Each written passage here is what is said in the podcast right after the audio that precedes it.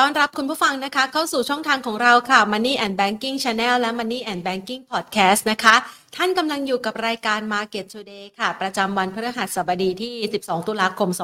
2566 นะคะ บรรยากาศการลงทุนของตลาดหุ้นไทยในวันนี้นะคะ ก็มีแรงเทขายทำกำไรออกมาค่ะ หลังจากเมื่อวานที่ผ่านมามีการปรับตัวเพิ่มขึ้นนะคะ เรียกว่ามีแรงซื้อเข้ามาค่อนข้างจะดูดีเลยทีเดียว วิ่งขึ้นมากว่า 20 จุดนะคะ ในเช้าวันนี้ก็เลยมีแรงเทขายทำกำไรออกมาบ้างละค่ะสำหรับบรรยากาศการลงทุนนะคะ ในวันนี้ก็จับตาสถานการณ์นะคะ เกี่ยวกับเรื่องของตัวเลขการรายงานด้านอัตราเงินเฟอ้อของสหรัฐอเมริกา ที่จะเปิดเผยกันในค่ำคืนวันนี้เวลาสักประมาณทุ่มครึ่งนะคะ ซึ่งถ้าหากว่าเราลองไปดูค่ะในช่วงที่ผ่านมา บรรยากาศสถานการณ์ณปัจจุบันนี้ดูคลี่คลายมากยิ่งขึ้น ลังจากที่เจ้าหน้าที่เฟดหลายสาขาออกมาสนับสนุนนะคะ แล้วก็ระบุว่าตอนนี้เฟดนั้นน่าจะใกล้ยุติการขยับขึ้นอัตราดอกเบี้ยแล้วนะคะ ดังนั้นภาพดังกล่าวก็เลยทำให้บรรยากาศในช่วงที่ผ่านมาที่ถูกกดดัน จากประเด็นความวิตกกังวลว่าดอกเบี้ยจะทรงตัวสูงอีกยาวนาน เงินเฟ้ออาจจะไม่สามารถดูแลได้ด้วยอัตราดอกเบี้ยณระดับนี้นะคะ ก็คลี่คลายลงไป อัตราผลตอบแทนพันธบัตรรัฐบาลก็เริ่มย่อตัวค่ะ หลังจากที่เร่งตัวขึ้นในช่วงที่ผ่านมานะคะส่งผลทำให้บรรยากาศการลงทุนในสินทรัพย์เสี่ยงต่างๆ นั้นดูดีมากยิ่งขึ้นนะคะ ดังนั้นภาพต่างๆ เหล่านี้เนี่ยมันก็จะมาประเมินกันอีกครั้งหนึ่งค่ะว่า ในวันนี้เองนะคะตัวเลขเงินเฟอ้อที่แท้จริงแล้วสรุปออกมาเป็นอย่างไรนะคะ เพื่อให้นักลงทุนนั้นได้มาประเมินกันต่อว่า ทิศทางอัตราดอกเบี้ยนโยบายของเฟดเนี่ยมีมุมมองอย่างไรในเดือนพฤศจิกายนนะคะ ในขณะเดียวกัน ภาพหนึ่งเนี่ยที่เราได้เห็นนะคะว่าบรรยากาศการซื้อขายของตลาดหุ้นเองนะคะ ช่วงที่ผ่านมาปรับตัวลงมาค่อนข้างลึกนะคะ พอมันปรับลงมาลึกๆ หลายๆ คนก็มองว่ามันน่าจะถึงจุดที่น่าสนใจในการซื้อลงทุนแล้วนะคะ ดังนั้นก็เลยจะเป็นช่วงเวลาหนึ่งที่อาจจะมีจังหวะของการรีบาวกลับมาได้นะคะ ดังนั้นภาพของบรรยากาศการซื้อขายในวันนี้ค่ะ ก็เลยมีการปรับตัวย่อลงไปบ้าง หลังจากที่เมื่อวานที่ผ่านมาปรับตัวเพิ่มขึ้นอย่างคึกคักสดใส นะคะ เรามาดูกันนะคะสำหรับบรรยากาศการลงทุนของตลาดหุ้นไทย ในช่วงของครึ่งเช้าที่ผ่านมานะคะ ตลาดหุ้นนั้นปิดตลาดไปที่ระดับ 1,451.97 จุดค่ะ ปรับตัวลดลง 4.02 จุดนะคะ ด้วยมูลค่าการซื้อขาย 22,264 ล้านบาทหุ้นที่มีแรงเทขายทำกำไรออกมานะคะ อันดับแรกเลยคือ BDMs ราคาขยับลดลง 0.91%ฮาน่าค่ะ ขยับลดลงไปนะคะ 0.38% เดลต้าปรับลดลง 1.45%ปตทสพปรับลดลง 0.3%นะคะ และทางด้านของ MTC วันนี้มีการปรับตัวเพิ่มขึ้น คือมีแรงซื้อบวกขึ้นมา 2.05%ค่ะ จะเห็นได้ว่าภาพของการลงทุนนะคะส่วนใหญ่แล้วเนี่ยหุ้นที่ปรับตัวลดลงวันนี้เรียกว่าเป็นแรงเทขายทำกำไรก็ว่าอย่างนั้นได้นะคะ เพราะว่าเป็นหุ้นที่ปรับตัวได้อย่างโดดเด่นสดใสในช่วงเมื่อวานที่ผ่านมานะคะ ส่วนบรรยากาศการลงทุน ในด้านของการตามกันต่อนะคะ จากทางด้านของราคาน้ำมันกันบ้างนะคะ เราจะเห็นว่าที่ทางของราคาน้ำมันดิบในตลาดโลกช่วงนี้นะคะ มันก็มีจังหวะของความผันผวนอยู่พอสมควร เพราะว่าณปัจจุบันเนี่ยนะคะ มันมีภาพความขัดแย้งระหว่างอิสราเอลกับฮามาสนะคะ ซึ่งประเด็นดังกล่าวก็กังวลใจว่าอาจจะมีการขยายผลลุกลามออกไปนะคะ ถึงสถานการณ์ที่อาจจะไม่ค่อยสู้ดีในอนาคตข้างหน้า ดังนั้นก็เลยมีการประเมินว่าถ้าหากว่ามีหลายฝ่ายเข้ามาเกี่ยวข้องนะคะก็อาจจะส่งผลทำให้แนวโน้มของราคาน้ำมันเนี่ยกลับมาพุ่งทะยานได้อีกครั้ง อย่างวันนี้เองเนี่ยราคาน้ำมันดิบในตลาดโลกก็เริ่มย่อตัวนะคะเวสเท็กซัสลงมายืนอยู่ที่ 83 ดอลลาร์เบรนท์เองยืนอยู่ที่ 85 ดอลลาร์ต่อบาร์เรลค่ะ มาพูดคุยกันดีกว่านะคะว่าในจังหวะที่ย่อตัวลงมาแบบนี้ เป็นจังหวะที่น่าสนใจหรือไม่นะคะ พร้อมกับแนวโน้มการลงทุนในระยะถัดไปธีมการลงทุนที่น่าสนใจหลาย ๆ คนจับตามองเกี่ยวกับเรื่องของกำไรไตรมาสที่ 3 กันแล้วนะคะ ดังนั้นเดี๋ยวเรามาขอคำคิดเห็นนะคะ กับไอเดียน่าสนใจกันนะคะ ก่อนอื่นขอขอบพระคุณผู้สนับสนุนของเราค่ะ บริษัท True Corporation จำกัดมหาชน บริษัทเมืองไทยประกันชีวิตจำกัดมหาชนและทางด้านของธนาคารไทยพาณิชย์จำกัดมหาชนค่ะ วันนี้ไปพูดคุยกันนะคะ กับคุณนัทพลคำถาเครือผู้อำนวยการอาวุโสฝ่ายวิเคราะห์หลักทรัพย์จากบริษัทหลักทรัพย์หยวนต้าประเทศไทยค่ะ สวัสดีค่ะคุณอ้วนค่ะ สวัสดีครับพี่แพรและนักทุนทุกท่านครับค่ะมาวันนี้นี่เป็นภาพของการขายทำกำไรออกมาบ้างนะ หลังจากเมื่อวานที่ผ่านมานะคะ ปรับตัวได้มีแรงซื้อเข้ามาคึกคักเลยทีเดียวเงินบาทก็ขยับแข็งค่าด้วย ต่างชาติก็กลับมาซื้อสุทธิด้วย อันนี้มันมีนัยยะสำคัญอย่างไรหรือไม่กับการกลับตัวของตลาดหุ้นไทยคะ ผมว่ามีนัยยะสำคัญนะครับ เพราะว่าตัวของดัชนีเนี่ยมีการถอยล่นลงไปเนี่ยค่อนข้างเยอะนะครับ ผมขออนุญาตแชร์กราฟนิดหนึ่งแล้วกันนะครับ เพื่อให้เห็นภาพตัวของเซ็นเด็กนะครับเราถอยมาเนี่ยนะครับก็คือตั้งแต่บริเวณไฮเนี่ย1,580นะครับลงไปแถวบริเวณ 1,420 จุดเนี่ยต้องบอกว่ามันเกือบเกือบ 200 จุดเหมือนกันนะนะครับขาดอีกประมาณสัก 40 จุดจะ 200เนี่ยนะครับตอนแรกก็คิดว่าทุกรอบนะครับที่มีการปรับฐานลงมาเนี่ยจะลงประมาณสักร้อยถึงร้อยยี่สิบจุด แล้วก็จะมีจังหวะของการเด้งคืนกลับไปประมาณสักครึ่งหนึ่งนะครับแต่รอบนี้เนี่ยดูจะหนักหนาสาหัสเหมือนกันนะครับเพราะว่ามันเป็นภาพเรื่องของตัว bond yield ทั่วโลกที่ปรับขึ้นมา กระแทกกับเรื่องของความไม่ชัดเจนในตัวของโครงการ digital wallet บ้านเราด้วย นะครับก็เลยทำให้บ้านเราเนี่ยตัวของ SET Index ค่อนข้าง underperform มากนะครับที่ผมบอกว่าเป็นจุดเปลี่ยนเนี่ยก็คือว่าเวลาตัวของ SET Index เนี่ยฟื้นตัวกลับนะครับมักจะรอบแรกเนี่ยคาดหวังยากนะครับจริงๆเนี่ยเราเคยถอยลงมาแล้วทีหนึ่งนะครับแถว 1430 แล้วก็เด้งกลับขึ้นไปนะครับแล้วก็ถอยลงมาทดสอบโลเดิมอีกรอบหนึ่งนะครับแต่ว่ารอบนี้เนี่ยแรงขายเนี่ยเบากว่ารอบแรกนะครับแล้วก็มีแรงซื้อของนักลงทุนต่างชาติเนี่ยสลับกลับเข้ามาด้วย ก็เลยมองว่าการฟื้นตัวของ รอบนี้ที่กำลังจะเกิดขึ้นเนี่ยอาจจะมีนัยสำคัญนะครับ แล้วก็น่าจะมีโมเมนตัมให้ตัวของ SET Index เนี่ยไต่ระดับขึ้นต่อได้นะครับ เราก็มองอยู่แถวบริเวณ 1,500 นะครับ1,480 1,500 จุด คิดว่ามีโอกาสเกิดขึ้นนะครับ ปัจจัยลบก่อนหน้านี้เนี่ยซึมซับไปในตัวของตลาดพอสมควรแล้วนะครับ ไม่ว่าจะเป็นเรื่องของ bond yield ตอนนั้นเนี่ยสูงมากนะครับ อย่างในฝั่งของสหรัฐเนี่ย bond yield อายุ 10 ปีขึ้นไปอยู่แถวประมาณสัก 4 จุดเกือบ 4.9%นะครับของไทย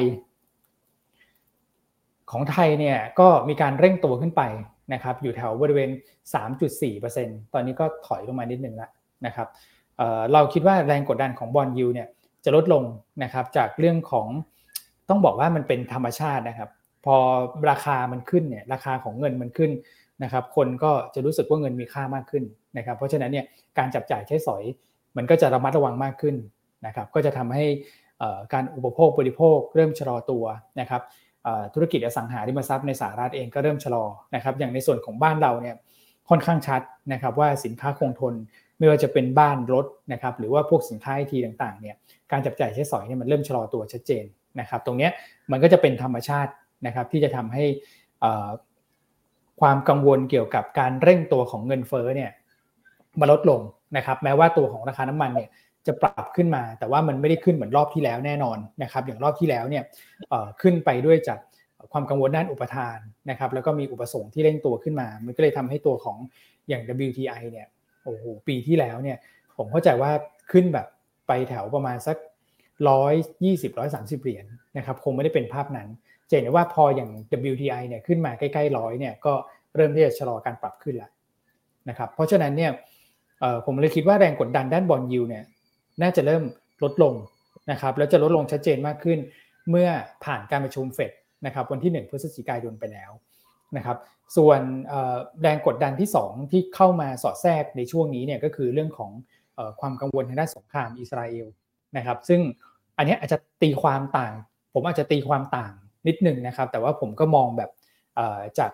สิ่งที่เกิดเกิดขึ้นนะครับอย่างตอนรัสเซียยูเครนเนี่ยเราจะพบว่า ในกรณีนั้นเนี่ยรัสเซียเนี่ยเป็นประเทศที่ใหญ่กว่ายูเครนนะครับ แล้วก็ต้องบอกว่ารัสเซียเนี่ยเปิดโจมตียิงเข้าไปนะครับ แต่ว่ายูเครนเนี่ยมีพวกพ้องเนี่ยโอ้โหช่วยเต็มเลยนะฮะก็เลยทำให้รอดพ้นจากการถูกยึดดินแดนได้นะครับ โดยเฉพาะในฝั่งของสหรัฐ แล้วก็ยุโรปเนี่ยก็ก็ช่วยกันทัดทานไว้นะก็เลยทำให้ตอนนี้สถานการณ์มันก็อาจจะนิ่งชั่วคราวนะครับ เพราะว่ารัสเซียก็ ไม่สามารถที่จะยึดได้เบ็ดเสร็จเด็ดขาด คือใหญ่เจอใหญ่เนี่ยมันยืดเยื้อนะครับ แต่อันนี้อิสราเอลเนี่ยใหญ่กว่าฮามาสเยอะมากนะครับ แล้วก็หลายประเทศค่อนข้างที่จะ support อิสราเอลมากกว่า หมายถึงประเทศที่ใหญ่ๆเนี่ยนะครับ มันไม่เหมือนกับตอนที่ชาติพันธมิตรสหรัฐกับยุโรปไป support ยูเครนซึ่งอันนั้นเล็กกว่าถูกไหมครับ แต่นี่ไป support คนที่ใหญ่กว่า ในทางสงครามเนี่ย มันก็โอกาสที่จะยืดเยื้อเนี่ยผมคิดว่าคงไม่ได้เหมือนกัน นะครับเพราะฉะนั้นราคาน้ำมันเนี่ยโอกาสที่จะขึ้นแรงๆก็น้อย เราก็เลยคิดว่านะครับสถานการณ์ที่เกิดขึ้นเนี่ยมันน่าจะนิ่งลงนะครับคงไม่ได้ประทุ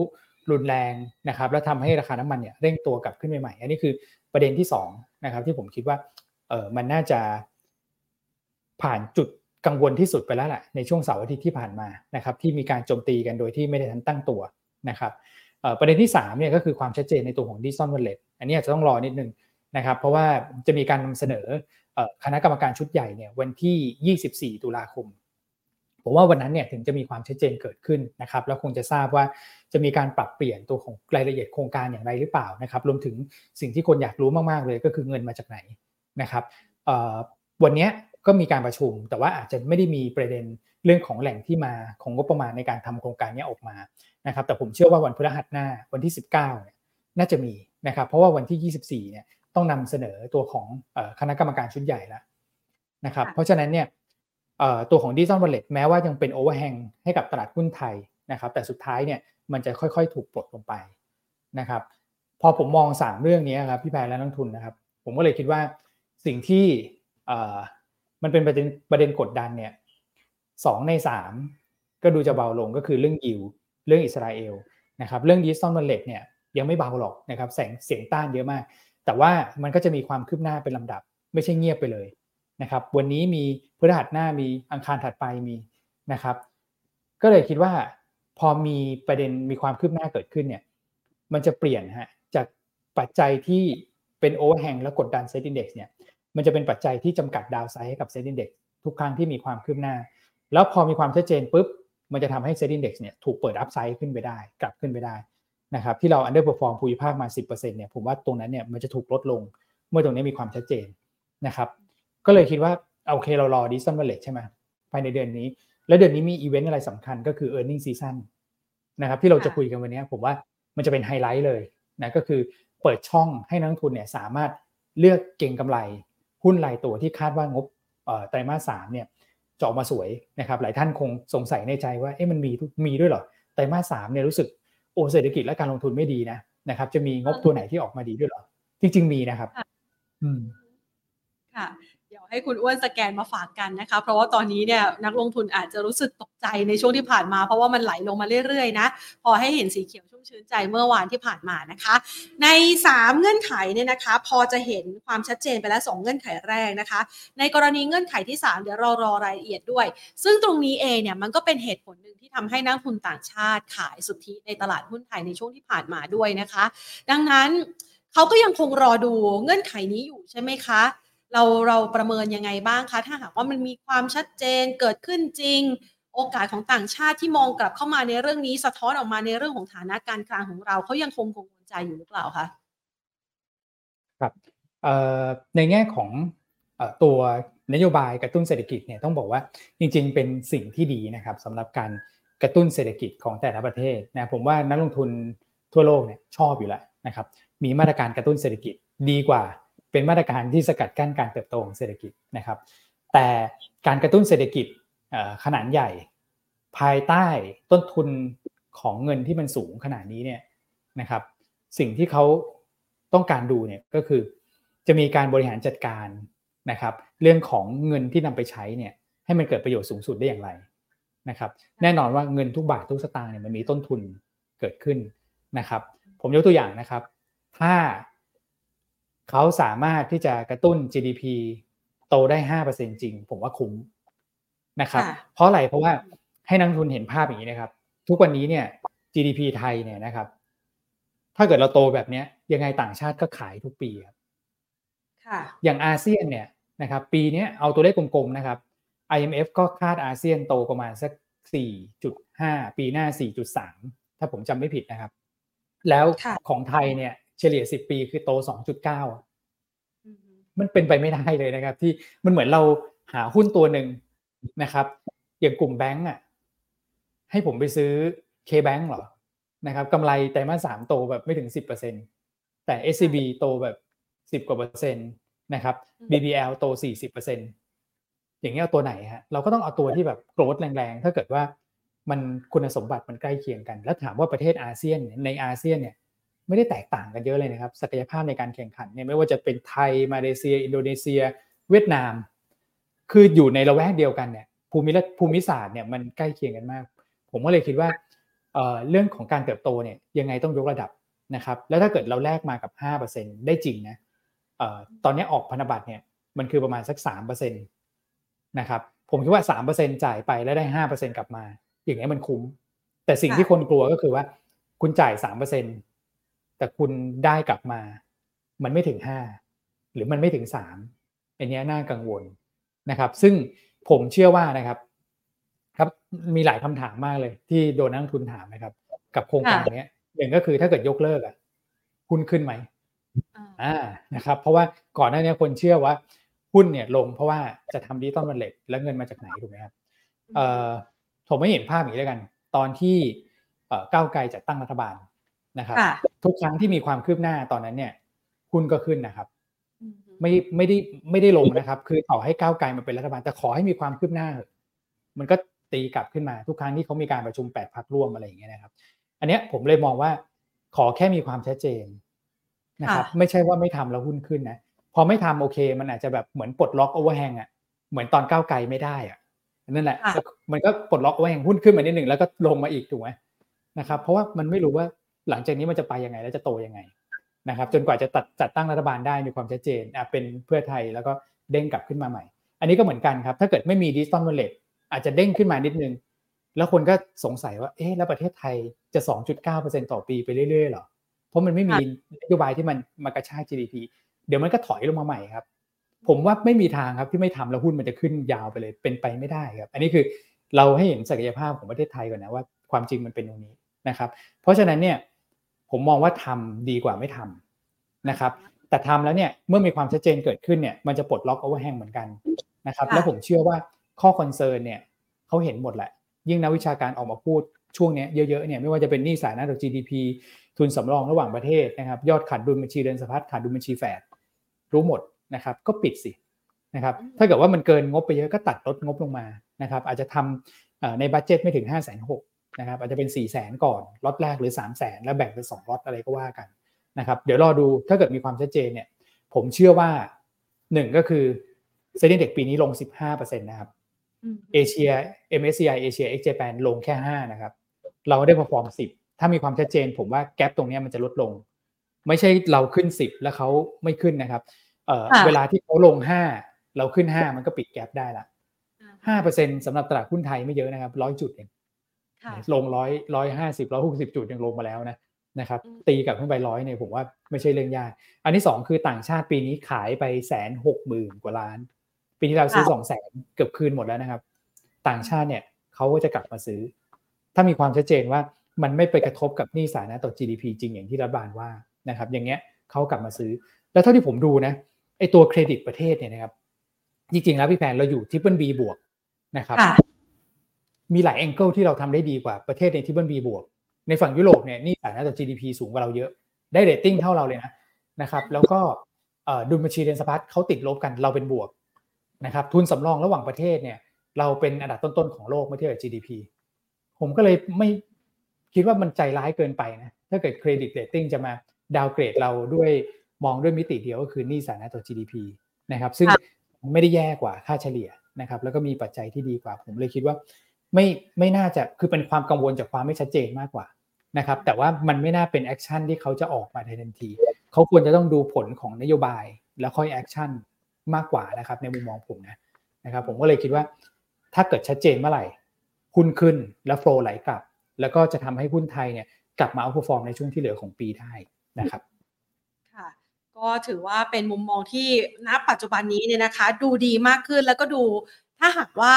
มองในแง่มุมมองบวกนะคะ ต่อ Digital Wallet ก็น่าจะเป็นโอกาสหนึ่งที่จะช่วยพัฒนาเศรษฐกิจไทย หรือว่าทำให้เม็ดเงินเวียนเข้ามาแล้วก็มีความโดดเด่นน่าสนใจมากยิ่งขึ้นนะคะ ในมุมมองของคุณอ้วนเองนะคะ ทีนี้เรามองจังหวะของการเติบโตเนี่ยก็คือแนว แนวต้านก็คือแนวรับเดิม 1,500 จุดใช่ไหมคะ โดยประมาณไทม์ไลน์เนี่ยมันจะอยู่สักประมาณอยู่ในช่วงเวลาไหนคะคุณอ้วน เพราะว่าหลายคนก็กังวลใจเหมือนกันว่าในอนาคตข้างหน้าเราอาจจะเจอภาวะเศรษฐกิจถดถอยจากประเทศเศรษฐกิจหลักๆ ด้วยอะค่ะ โอเคครับ เอ่อถ้าเกิดถามในแง่ไทม์ไลน์นะครับ ต้องบอกว่าภาพใหญ่ขอของตลาดเนี่ยผมให้ดูอย่าง S&P 500 เนี่ยนะครับ คือภาพใหญ่เนี่ยมันสะท้อนชัดนะครับว่า ทิศทางของตลาดหุ้นสหรัฐเองเนี่ยไม่ได้แข็งแรงเหมือนช่วงก่อนหน้านั้นนะครับแล้วก็กำลังแกว่งในลักษณะของการพักตัวนะครับเป็น parallel downtrend channel ลงมาก็คือแกว่งในกรอบที่เป็นลักษณะของขาลงชุดย่อยตรงนี้นะครับแม้ว่าจะยังไม่หลุดแนวโน้มขาขึ้นชุดใหญ่นะครับแต่ยังอยู่ในรูปแบบของการพักตัวนะครับซึ่งสัญญาณแบบนี้เนี่ยมันค่อนข้างสะท้อนชัดนะครับว่ามีความกังวลเกี่ยวกับเรื่องของเศรษฐกิจในปีหน้าแน่ๆนะครับสำหรับในฝั่งของสหรัฐ เพราะฉะนั้นเนี่ย ถ้าเกิดเรามองภาพระยะยาวไปปีหน้าเนี่ยนะครับ ผมว่าในแง่ของบรรยากาศการลงทุนนะครับ ก็อย่าเพิ่งเบาใจนะครับ เราคงจะเหนื่อยไม่แพ้ปีนี้นะครับ แต่ปีนี้เนี่ยเรา underperform ไปเยอะนะผมเชื่อว่าปีหน้าเนี่ยเราจะลดภาวะ underperform ลงนะครับ โดยเฉพาะถ้าเกิดว่า Digital Wallet เดินหน้าได้นะครับ มีความชัดเจนนะครับ แล้วมันก็จะกระตุ้นเศรษฐกิจได้ตั้งแต่ต้นปีเนี่ยก็คือเริ่มได้ตั้งแต่หนึ่งกุมภาพันธ์เนี่ย ผมเชื่อว่าจะมี flow เนี่ยที่ไหลเข้ามาเป็นลักษณะ event play นะครับคือนักลงทุนต่างชาติเนี่ยบางทีเขาก็มองเกี่ยวกับเรื่องของอีเวนต์ในแต่ละประเทศที่จะเกิดขึ้นเนี่ยนะครับถ้าเกิดว่ามีเรื่องของการกระตุ้นเรื่องของการลงทุนโครงสร้างพื้นฐานนะครับหรือว่าการเปลี่ยนเกณฑ์ในเรื่องของภาษีหรืออะไรแบบนี้นะครับเขา flow ก็จะไหลเข้ามาเล่นแบบ event play ในช่วงสั้นๆนะครับอย่าง Digital Wallet เนี่ย เริ่มหนึ่งกุมภาอายุ 6 เดือนนะครับผมเชื่อว่าในช่วงประมาณสักมกรากุมภามีนาเนี่ยในช่วงไตรมาสหนึ่งflow ก็อาจจะเข้ามาเล่นอีเวนต์นี้เหมือนกันนะครับเพราะว่ามันเป็นเรื่องของการกระตุ้นการบริโภคแล้วก็เป็น high season ของการท่องเที่ยวนะครับผมก็เลยคิดว่าในตัวของ SET Index เองเนี่ยนะครับต่อคำถามพี่แพนนะครับคือให้เห็นภาพก่อนว่าภาพใหญ่เนี่ยอย่าไปคาดหวังเยอะนะครับเพราะว่าถ้าเกิดตลาดหุ้นต่างประเทศไปไม่ไหวเนี่ยตลาดหุ้นไทยโอกาสที่จะขึ้นไปแรงๆเนี่ยมันก็ยาก แต่ที่ผมบอกว่าเราลดอันดับภาวะ underperform ได้ก็คือ ถ้าเกิดเขาอยู่ดีเกิดหกคะเมนตีลังกานะครับลบสิบเปอร์เซ็นต์เนี่ยเราอาจจะลบแค่ห้าเปอร์เซ็นต์มันก็ลดภาวะ underperform ลงได้ห้าเปอร์เซ็นต์แล้วนะถูกไหมครับ คือตอนแรกเรา underperform แบบสิบเปอร์เซ็นต์หรือถ้าเกิดเขาลบสิบเปอร์เซ็นต์แล้วเราไม่ลงเลยอย่างเงี้ยนะครับไม่ต้องขึ้นนะคือเขาลงสิบเปอร์เซ็นต์แล้วเราไม่ลงเลย มันก็ปิด gap ได้เหมือนกันนะครับการลดภาวะด้วย perform มันก็อาจจะลดด้วยรูปแบบนี้ก็ได้นะครับ ก็ อย่ามองว่าเราจะต้องขึ้น 10%แล้วเขาไม่ขึ้นอะไรอย่างเงี้ยทางเดียวมันอาจจะไม่ใช่แบบนั้นนะครับ แต่ถ้าเกิดมองพันห้าเนี่ย ผมเชื่ออยู่เอ่อ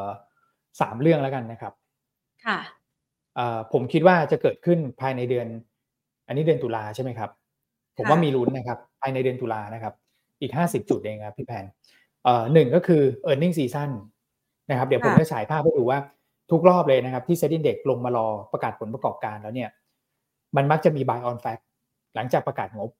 นะครับแล้วมันมักจะมีแรง short covering ก็คือคนที่ short หุ้นไว้เนี่ยเขาจะซื้อคืนกลับเข้ามานะครับจะทำให้ SET Index เนี่ยปรับตัวเพิ่มขึ้นในช่วง earning season ถ้าเกิดว่าหุ้นลงมารอแล้วนะครับมันมักจะเป็น buy on fact ครับ อันนี้คือปัจจัยบวกที่1นนะครับอันที่2เนี่ยสถิติครับสถิติเดือนตุลา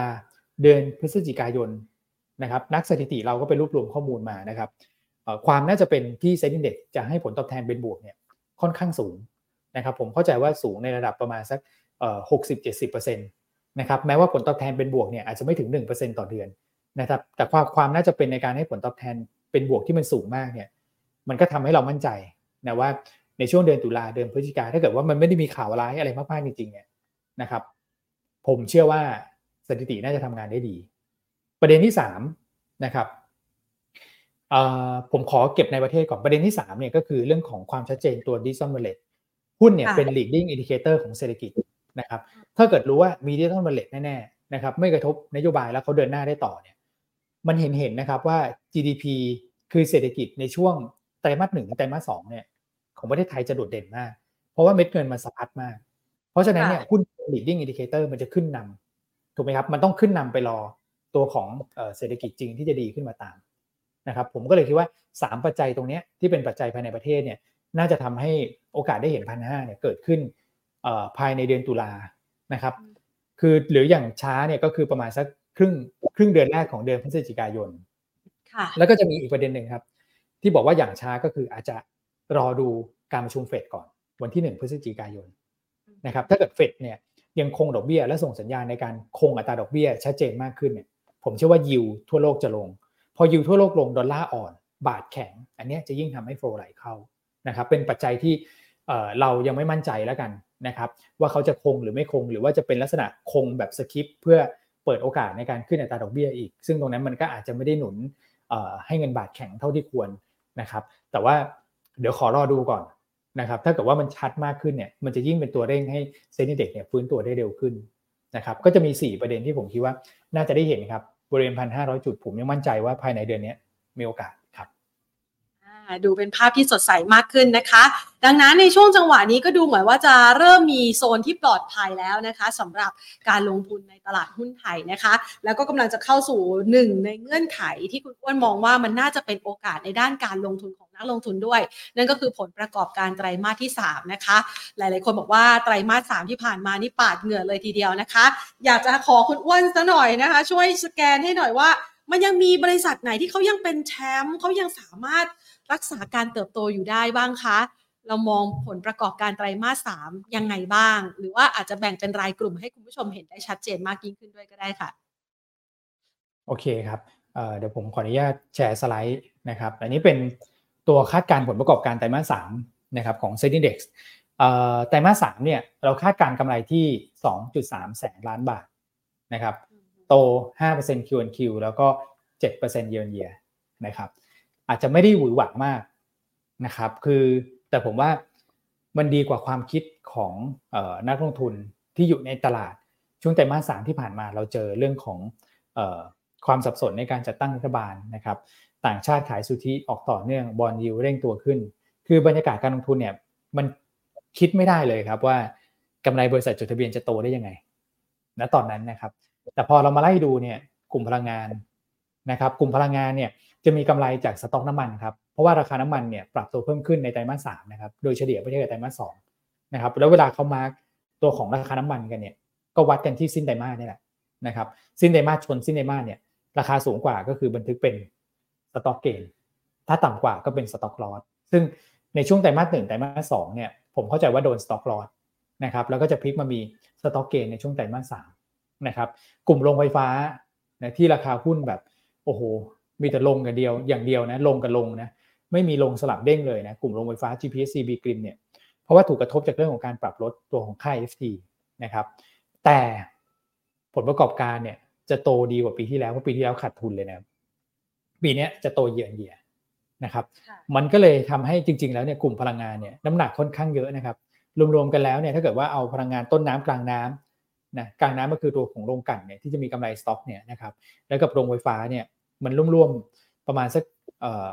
สิบห้าสิบหกเปอร์เซ็นต์ market cap เนี่ยนะครับของทั้งตลาด มันกลายเป็นตัวที่ช่วยนะฮะตัวที่ช่วยกำไรบริษัทจดทะเบียน โดยภาพรวมของไตรมาสสามนี้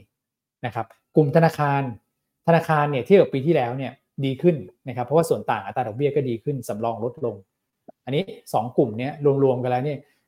เกือบเกือบสามสิบเปอร์เซ็นต์แล้วนะครับ market cap นะครับ แล้วมีกลุ่มอะไรกลุ่มค้าปลีกนะฮะค้าปลีกถ้าเกิดว่าเป็นพวก home improvement อย่าง global อย่างเงี้ยไม่ดี ดูโฮมดี เพราะว่าตัวเลขฐานเขาต่ำกว่า global นะดูโฮมก็โอเคพอได้ แล้วก็จะมีตัว CPO C CP Axtra ก็คือ Makro เดิมอันนี้ same store sales growth เนี่ยเเห็นสัญญาณที่เป็นบวกต่อเนื่องค่าไฟลดลง ก็พอช่วยได้ อาจจะเห็นกำไรโตบางๆนะครับกลุ่มค้าปลีกเนี่ย market cap ก็เยอะ แล้วก็กลุ่มที่น่าสนใจครับการแพทย์ การแพทย์ก่อนหน้านี้เก่งงบไม่ได้เลย พอเข้าสู่ e a r n i n g ็ season เนี่ย คนจะหายจากกลุ่มการแพทย์เลย เพราะว่าฐานในช่วง 2 ปีที่แล้วสูงจากโควิดใช่ไหมครับ แต่ตั้งแต่ไตรมาสสามปีที่แล้วเนี่ย มันไม่มีประเด็นที่แบบผู้ป่วยโควิดเข้ามาแล้วนะครับก็ก็ฐานกำไรเนี่ยกลับมาปกติ เพราะฉะนั้นไตรมาสสามปีนี้ครับจะเป็นไตรมาสแรกที่กำไรจะกลับมาโตแบบเยียร์เยียได้นะครับ กลุ่มการแพทย์ก็ติดโผด้วย แล้วก็กลุ่มท่องเที่ยวครับ อันนี้คือ 6 กลุ่มนะครับที่กำไรจะโต ทั้ง Q1Q และเยือนเยียซึ่งมีน้ำหนักคือ 65%ของทั้งตลาด ผมเลยมองอย่างนี้ครับพี่แพนว่ารอบนี้ดูดีๆนะครับ สังเกตนะครับดูตามผมนะนักลงทุนก็คือว่า เวลาที่หุ้นขึ้นมารอนะครับ อันนี้คือช่วง e a r n i n g ็ season ไตรมาสสองปีที่แล้วนะครับเอ่อขอขออภัยครับ อันนี้คือไตรมาสหนึ่งปีที่แล้วนะครับ เวลาหุ้นขึ้นมารอเนี่ย แล้วงบออกในช่วงประมาณสักกลางเมษายนต้นไปเนี่ยเห็นไหมครับ เซลล์ออนแฟกเลยนะครับแต่ถ้าเกิดว่าหุ้นลงมารอเนี่ยนะครับพองบออกมาเนี่ยมันกลายเป็น buy on fact หุ้นลงมารองบออกมาเนี่ยช่วงประกาศงบคือที่ผมไฮไลท์สีสีฟ้าไว้คือช่วงประกาศงบ buy on fact นะครับถ้าเกิดขึ้นไปรอจะ sell on fact หุ้นลงมารอจะ buy on fact ลงมารอ buy on fact ทั้งนั้นเลยนะครับ เห็นไหมครับ รอบนี้คือลงมารอแบบสุดๆแล้วฮะแล้วงบเนี่ยมันไม่แย่ด้วยนะครับ เท่าที่ผมดูเนี่ย ผมก็เลยคิดว่ารอบนี้ทำไปเล่นไปน่าเก่งกำไร e a r n i n g ็ season นะครับเพราะพฤติกรรมของหุ้นที่ประกาศออกมาเนี่ยผมเชื่อว่านะครับ จะเป็น buy on fact มากกว่า sell on fact นะครับแล้วก็กลุ่มที่คิดว่าดีเนี่ยก็คือให้นักทุนโฟกัส 6 กลุ่มนี้ก่อนนะครับแล้วก็หุ้นที่เราพรีวิวเนี่ยตอนนี้ยังไม่เยอะนะครับที่นักวิเคราะห์ปัจจัยพื้นฐานพรีวิวเนี่ยมี BBL SCB ไทยออยดูโฮม CPO สวัสด์โอสด มิน BDMs เอกชัย ที่เราคิดว่ากำไรจะดีนะครับ แต่ถ้าเกิดว่าให้ผมดอกจันไว้ให้ผมว่าดูโฮมดูน่าสนใจ ราคาหุ้นยังขึ้นไม่เยอะ สวัสดิ์ราคาหุ้นยังขึ้นไม่เยอะ และสวัสดิ์เนี่ยกับดูโฮมเนี่ยมีธีมต่อเนื่อง อันนี้ผมชอบ อย่างดูโฮมเนี่ยพอประกาศงบเนี่ยหุ้นไม่ลงแน่นอน งบดีไม่ดี เพราะอะไรเพราะว่าหุ้นอยู่ในโซนด้านล่างครับผมให้ดูกราฟนิดหนึ่งนะครับแล้วประเด็นก็คือตอนนี้เราพูดถึงเรื่องของการเกิดน้ำท่วมกันเยอะในภาคอีสานถูกไหมครับ นะครับภาคตะวันออกเฉียงเหนือ เพราะฉะนั้นเนี่ยพอน้ำลดเนี่ยสิ่งที่จะตามมาก็คือการปรับปรุงซ่อมแซมนะซึ่งรัฐบาลต้องให้ budget ไปแน่นอนนะครับสำหรับคนที่ถูกอุทกภัยนะครับแล้วมันก็จะเป็น season เสมอในช่วงไตรมาสสี่เป็น high season สำหรับการปรับปรุงซ่อมแซมบ้านนะผมเลยมองว่าอย่างดูโฮมอย่างเงี้ยน่าสนใจเพราะว่ามันมีไม้ต่อมันมี story ต่อเรื่องของการฟื้นฟูหลังน้ำลดนะครับอย่างสวัสดิ์ก็มี story ต่อนะครับเพราะว่าตัวของ bond yield เนี่ยมันขึ้นมาเยอะถูกไหมครับ แล้วสิ่งที่เราคุยกันก็คือ เราคาดว่า bond yield peak แล้วกำลังจะลง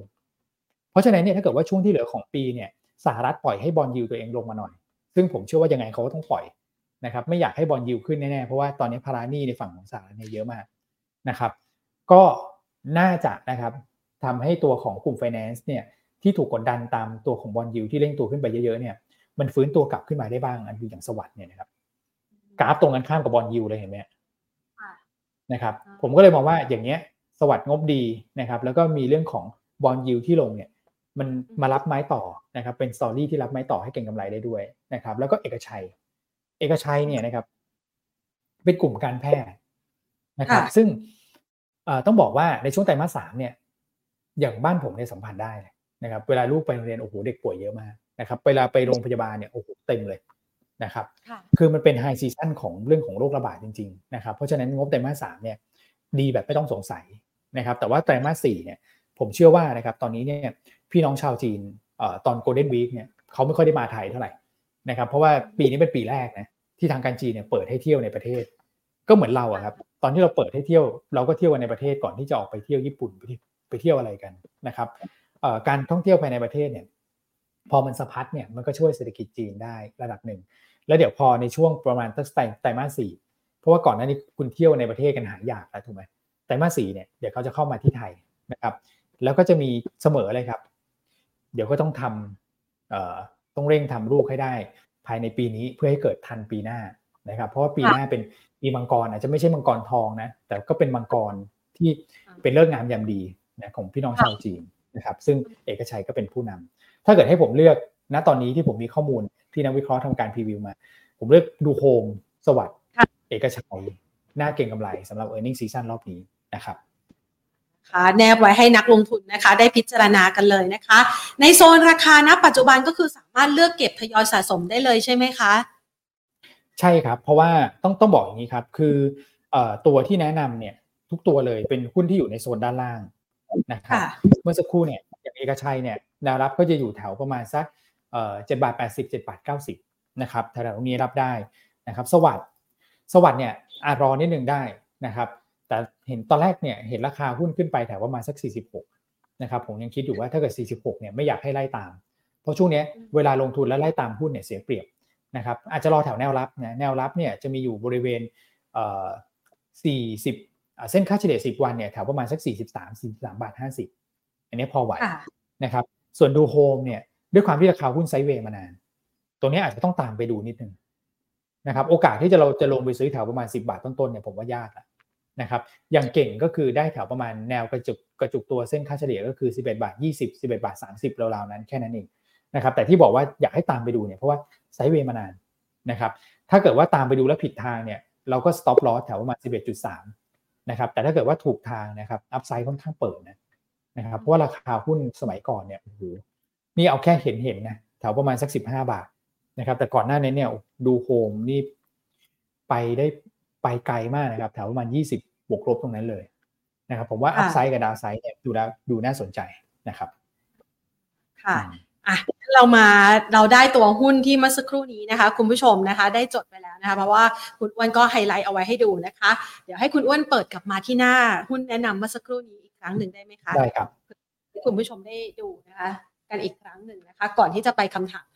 ถัดไปนะคะ อะนี่นะคะเป็นหุ้นที่คุณอ้วนแนะนำนะคะ แล้วก็ตัวที่วงวงไว้เนี่ยก็คือตัวไฮไลท์นะคะ คุณอ้วนคะวันนี้เนี่ยถ้าเรามองในกลุ่มธนาคารของคุณอ้วนแนะนำ BBL กับ SCB นะคะ ซึ่งเดี๋ยวคงจะทยอยประกาศผลประกอบการออกมา แต่ว่าวันนี้นำมาโดยทิสโก้ก่อนกำไรของเขาเนี่ยในไตรมาสนี้ปรับตัวเพิ่มขึ้นสักประมาณ 1.9%ใช่ไหมคะ ที่รายงานมานะคะในในหน้าข่าวเนี่ยนะคะ อยู่ที่ 5,521 ล้านบาทสำหรับ 9 เดือนแรกอ๋ออันนี้เป็น 9 เดือนแรกนะเราประเมินในช่วงของไตรมาส3นะคะเพิ่มขึ้น 5.7%ตัวแรกนำออกมาแล้วเนี่ยถือว่าดีที่คาดการเอาไว้ไหมคะคือผมว่าตามคาดนะครับ คือเอออย่างทิสโก้เนี่ยเป็นตัวอย่างที่ดีครับ เมื่อกี้มันเหลือบดูราคาหุ้นพอดีเลยนะครับค่ะเนี่ยงบจริงๆเนี่ยออกมาตามคาด เลยนะครับ แต่ว่ามันมีข้อ concern ครับ ก็คือตัวของเอ่อ NPL ขยับขึ้นนะฮะแต่ว่าขยับขึ้นแบบเข้าใจได้ เนื่องจากว่าเอ่อทิสโก้ก่อนหน้านี้ดำเนินธุรกิจค่อนข้าง conservative นะครับ แล้วก็เริ่มที่จะขยายไปหากลุ่มที่มีความเสี่ยงสูงมากขึ้น เพื่อต้องการผลตอบแทนที่สูงมากขึ้น ก็คือไปปล่อยสินเชื่อแบบส่วนบุคคลมากขึ้นนะครับ แล้วก็เรื่องของหลักประกันเรื่องอะไรพวกนี้ นะฮะก่อนหน้านั้นเขาจะเก่งพวก leasing ใช่ไหมครับปล่อยพวกสินเชื่อรถยนต์เวลาใครราชาเงินผ่อนเนี่ยจะทราบดีนะเข้าโชว์รูมรถเนี่ยทิสโก้เนี่ยยื่นมาอันดับแรก ๆ เลยให้เราไปคุยนะครับก็มันก็เลยทำให้พอขยับไปหาพวกสินเชื่อที่มีความเสี่ยงสูงขึ้นเนี่ย NPL ก็ขยับสูงขึ้นสำรองก็จะถูกตั้งขึ้นเยอะนะครับเอ่อแล้วก็มีประเด็นอีกเรื่องของเอ่อเรื่องราคารถยนต์มือสองตอนนี้ก็ลงมาเยอะนะเพราะคนก็เปลี่ยนรถไปเอ่อรถยนต์ไฟฟ้ากันมากขึ้น นะครับรถยนต์ไฟฟ้าเนี่ยใช้ไม่ทันไรก็เปลี่ยนกันอีกแล้วก็มีเหมือนกันนะนะครับมันก็เลยทำให้ราคารถยนต์มือสองเนี่ยลงมาเยอะขาดทุนรถยนต์ก็มีผลนะครับ แต่จะเห็นว่าแม้ว่ามันจะมีข้อคอนเซิร์นนะครับ แต่ด้วยความที่งบออกมาตามคาดนะครับ แล้วราคาหุ้นเนี่ยขนาดทิสโก้เนี่ยผมให้ดูตัวอย่างเลยนะครับ ผมถึงมั่นใจว่า earnings season รอบนี้ของ SET Index เนี่ยมีลุ้นว่าเป็น buy on fact คือราคาหุ้นทิสโก้ไม่ได้ลงนะครับ พี่แพรนักลงทุน แต่หุ้นยังไม่ sell on fact เลยครับ อ่านะครับ แล้วทิสโก้เนี่ยเขาจ่ายปันผลครึ่งปีไปแล้วปีนี้ไม่เหมือนทุกปีนะทุกปีจะจ่ายปีละครั้งถูกไหมครับ จะจ่ายในช่วงต้นปีหน้าแล้วคุณเอาไปเลยเจ็ดเปอร์เซ็นเพราะฉะนั้นเนี่ยหุ้นเขาอะจะมาแข่งในช่วงเดือนพฤศจิกาเป็นต้นไป เพื่อไปเอาเจ็ดเปอร์เซ็นแต่ว่ารอบนี้มันได้แค่ประมาณสี่เปอร์เซ็นต์เองมันครึ่งปีหลัง แต่คนก็ยังแบบไม่เซลล์วันแฟกผมก็เลยมองว่าเออเนี่ยเป็นตัวอย่างที่ดีเป็นตัวเปิดประเดิมที่ดีแล้วกันสำหรับผลประกอบการที่ออกมาจริง ๆ ก่อนหน้านั้นมีอีออนออกมาแล้วนะครับไม่ค่อยดีเท่าไหร่ นะครับแต่ตลาดก็มองข้ามนะมองข้ามการฟื้นตัวไปปีหน้าไปนะครับอันนี้ก็ทิสโก้สรุปคือตามคาดนะครับแต่ถ้าเกิดถามผมเนี่ยแบงก์อื่น ผมคิดว่าทำได้ดีคิดว่าทำได้ดีกว่านี้ครับงั้นถ้าหากว่ากำไรไตรมาสสามประกาศออกมาครบ ก็มีโอกาสที่จะรีไวซ์ในเรื่องของกำไรของเซตใหม่ ด้วยใช่ไหมคะ เพราะว่าช่วงที่ผ่านมาเนี่ยกำไรของเซตดูเหมือนว่าจะมีการทบทวนแล้วก็ปรับลดลงอย่างต่อเนื่อง ตอนนี้เราประเมินในเรื่องนี้ยังไงบ้างอะคะครับผมตัวของกำไรบริษัทจดทะเบียนนะครับ ผมว่าเราผ่านช่วงของการดาวเกรดเนี่ยไปเยอะแล้วนะครับ ก็คือถ้าเกิดว่าเราดูเนี่ยกำไรบริษัทจดทะเบียนนะครับ โดยภาพรวมเราจะดูเป็นกำไรต่อหุ้นนะครับ เคยถูกปรับลงไปเหลือประมาณสัก 88 ต่อหุ้นนะครับ ตอนนี้เด็กขึ้นมาอยู่ที่ระดับประมาณสัก 89 90 บาทต่อหุ้นตรงนี้นะครับเราถูก downgrade มาตลอดเลยครับ จึงไม่แปลกใจนะครับเขาบอกว่าเจ้ามือของตลาดหุ้นเนี่ย ที่เป็นเจ้ามือที่ชัดเจนที่สุดเนี่ยก็คือกำไรต่อหุ้นนะครับ ถ้าเกิดกำไรต่อหุ้นลงเนี่ยราคาหุ้นยังไงมันก็ลง นะครับเพราะฉะนั้นเนี่ยกำไรต่อหุ้นของ SET Index ลง SET Index ก็ก็ปรับลงมา แต่จะเห็นว่า downgrade cycle เนี่ยมันจบแล้วแปลว่านักวิเคราะห์เนี่ยมีการ downgrade ตัวของกำไรบริษัทจดทะเบียนเนี่ยลงมาแบบสิ้นสุดละปีนี้ผมว่าไม่มีดาวไซด์ละนะครับเพราะฉะนั้นเนี่ยถ้าเกิดว่ามันไม่มีดาวไซด์แล้วเนี่ยฉันใดก็ฉันนั้นครับตัวของเซ็นดินเด็กมันก็ควรที่จะยืนได้นะครับประคองตัวได้แล้วก็ค่อยๆฟื้นตัวกลับขึ้นไปเช่นเดียวกันนะครับเอ่อถ้าเกิดว่าดู EPS ที่ประมาณ 89 PE ตอนนี้ 16 เท่า e a r n i n g yield เนี่ยคือส่วนกลับของ PE เนี่ยจะอยู่ประมาณสัก 6.2 6.3%นะครับถ้าเกิดเทียบกับบอลยูของไทยเนี่ยเอ่อตัว e a r n i n g yield gap เนี่ยจะอยู่ประมาณสัก 2.8 2.9%แล้ว ผมว่าเป็นระดับที่สมผลที่จะทำให้นักลงทุนเนี่ยชะลอการขายหุ้นออกไป โดยเฉพาะนักลงทุนต่างชาตินะครับ ก็เลยตอบคำถามพี่แพนว่าการดาวเกรดพวกนี้ มันสิ้นสุดไปแล้วนะครับ แต่พอเราอยู่ปลายปีอะเราจะดูเส้นสีส้มแล้วฮะว่าปีหน้าเนี่ย มันจะเป็นยังไงนะครับ ซึ่งก็ถูกดาวเกรดมาเรื่อยๆเหมือนกันแต่ว่าตอนนี้ก็ก็เห็นสัญญาณที่นิ่งๆแล้วนะครับผมก็เลยคิดว่าถ้าเกิดการดาวเกรดมันไม่เกิดขึ้นเนี่ย ปัจจัยรบกวนปัจจัยกดดันตลาดหุ้นไทยมันก็ไม่ควรจะเกิดขึ้นในช่วงที่เหลือของปีนี้เช่นเดียวกันนะครับค่ะโอ้วันนี้คุณอ้วนมาพร้อมกับข้อมูลเชิงบวกทั้งนั้นเลยนะคะ ทำให้นักลงทุนนี่มีความหวังมีความเชื่อมั่นเพิ่มมากขึ้นนะคะ แล้วก็ได้ตัวหุ้นไปด้วย ทีนี้มาดูต่อนะคะ คุณผู้ชมส่งคำถามกันเข้ามา อยากจะขอคำแนะนำจากคุณอ้วนหน่อยนะคะ อย่างเดลต้าคุณผู้ชมบอกว่าเดลต้าเนี่ยรับมา 83 บาท กับราคาณปัจจุบันคุณอ้วนมองยังไงบ้างคะเดลต้านะครับ อืมคือจริงๆเดลต้าเนี่ยเป็นตัวที่ผลประกอบการไตรมาสสามนี่จะออกมาดีเหมือนกันนะครับนักวิเคราะห์เราคาดว่าจะโตโตเยอะ เมื่อเทียบกับปีที่แล้วนะครับคือถ้าเกิด e a r n i n g ็ season เนี่ยเราเห็นกำไรโตแบบนี้เราบอกว่าดูน่าสนใจนะครับแต่สำหรับหุ้นเดลต้าเองเนี่ยที่ valuation PE 60 เท่าเนี่ยผมว่ามันร้อนแรงเกินไปเกินที่นักวิเคราะห์จะแนะนำให้ trading นะครับแต่ถ้าเกิดว่าซื้อมาแล้วเนี่ยไม่ว่ากันนะทางเทคนิคเนี่ยผมว่าก็ลุ้นนิดนึงนะครับคือราคาหุ้นเนี่ยพอเด้งขึ้นมาชนแนวต้านเนี่ยเริ่มไม่ไปต่อแสดงว่า คนอาจจะไม่ได้มั่นใจหุ้นตัวนี้เหมือนเหมือนเหมือนรอบก่อน ผมเข้าใจได้นะครับ เพราะว่า free float มันเยอะขึ้น พอ free float มันเยอะขึ้นเนี่ย corner หุ้นก็ยากขึ้นนะครับ อันนี้ต้องเข้าใจก่อนนะครับ ก่อนหน้านั้นเนี่ย free float น้อยๆเนี่ยอารมณ์เหมือนแบบตัวของตอนนั้นเขาก็ใช้ใช้โมเดลเดียวกับเดลต้านะครับ ตัว VinFast เนี่ยที่ไป backdoor หุ้นในสหรัฐแล้วก็ปล่อย free float น้อยๆเนี่ยนะครับก็ไล่หุ้นหนึ่งขึ้นไป อารมณ์เดียวกันนะครับ ผมว่าตอนนี้ภาพมันกลับแล้ว free float มันเยอะขึ้น อย่าไปคาดหวังว่ามันจะไปแข็งแรงได้เหมือนเดิม แล้วก็เดลต้าเนี่ยพลาดไม่ได้แม้แต่ครั้งเดียวนะเรื่อง trading alert ถ้าเกิดติด trading alert เมื่อไหร่เนี่ยหลุดจาก SET fifty SET ร้อยทันทีนะครับตรงนั้นเนี่ยมันจะทำให้มีแรงขายจากกองทุนออกมาเยอะ จะเห็นได้ว่าพอเราคุยกันเนี่ยเหมือนกับเกมจบแล้วนะ free float เยอะขึ้น โอกาสออก corner หุ้นยากขึ้น แล้วก็เหมือนรอรอเพื่อลุ้นข่าวร้ายอะว่ามันจะเกิดข่าวร้ายหรือมันไม่เกิดนะครับ เป็นผมเนี่ยผมก็เลยมองว่า ไม่ไม่อยากให้ trading ตัวนี้นะครับ แต่ถ้าเกิดรับมาแล้วเนี่ยเอ่อรับมาต้นทุนเท่าไหร่นะครับพี่แพนเมื่อสักครู่แปดสิบสามบาทค่ะแปดสิบสามโอเคนะครับ ผมว่าแนวต้านเนี่ยจะมีที่ประมาณแปดสิบแปดแปดสิบเก้านะครับ ถ้าเกิดขึ้นไปทดสอบแล้วทำท่าจะไปไม่ไหวเนี่ยปล่อยก่อนนะครับ หรือไปใกล้ๆเคียงตรงนั้นเนี่ยทำท่าไม่ไหวแล้วเนี่ย upside เริ่มจำกัดมีแรงขายออกมาเยอะๆเนี่ยผมว่าเอาเอากำไรนิดหน่อยพอสำหรับตัวเดลต้าอย่าไปคาดหวังเยอะนะครับ ค่ะ ตัวต่อไปนะคะ คุณผู้ชมสอบถาม PSL น่าสนใจไหมคะ PSL เป็นเป็นตัวหนึ่งที่ช่วงสองวันนี้ราคาหุ้นจะถอยลงมานะครับ เพราะอะไรครับ เพราะว่า BDI สองวันนี้เห็นไหมครับ ที่ที่เป็นจุดไข่ปลาเนี่ยเหลืองๆข้างบนเนี่ยนะครับ ถอยลงมาสองวันนะครับ แต่ตอนเขาถอยจากตอนที่ขึ้นไปเยอะนะครับ จริงๆแนวโน้มจะเป็นขาขึ้นอยู่นะครับ ผมว่าพีเชียเนี่ยอยากให้ถือรอดูนิดนึงนะครับ ราคาหุ้นวันนี้เนี่ย แม้จะมีจังหวะการโรยตัวมาหน่อยนะครับ แต่ว่าเราเคยตามหุ้นเรือมาพอสมควรแล้วนะครับ ในช่วงที่เร่งตัวขึ้นไปแล้วโรยตัวเนี่ยนะครับมักจะมีการไต่ระดับขึ้นไปต่อนะครับ แต่เราต้องมั่นใจด้วยนะว่าทีมเนี่ยน่าสนใจหรือเปล่าคือถ้าเกิดพูดถึงงบผลประกอบการไตรมาสสามเนี่ย ผมเฉยๆสำหรับกลุ่มเรือ เพราะว่าค่าเช่าเรือค่าระวังเรือเนี่ยนะครับเฉลี่ยไตรมาสสามกับไตรมาสสองมันใกล้เคียงกัน นะครับแล้วก็ปีที่แล้วฐานยังสูง ถ้าเกิดรายงานงบออกมาเนี่ยกำไรหวบจากปีที่แล้วแน่นอนนะครับ แต่ว่ามันยังไม่ถึง e a r n i n g ็ season นะถามว่าเราเราจะเล่นเรื่องอะไร ถ้าเกิดว่าจะเล่นพีเชียดก็คือสัปดาห์หน้า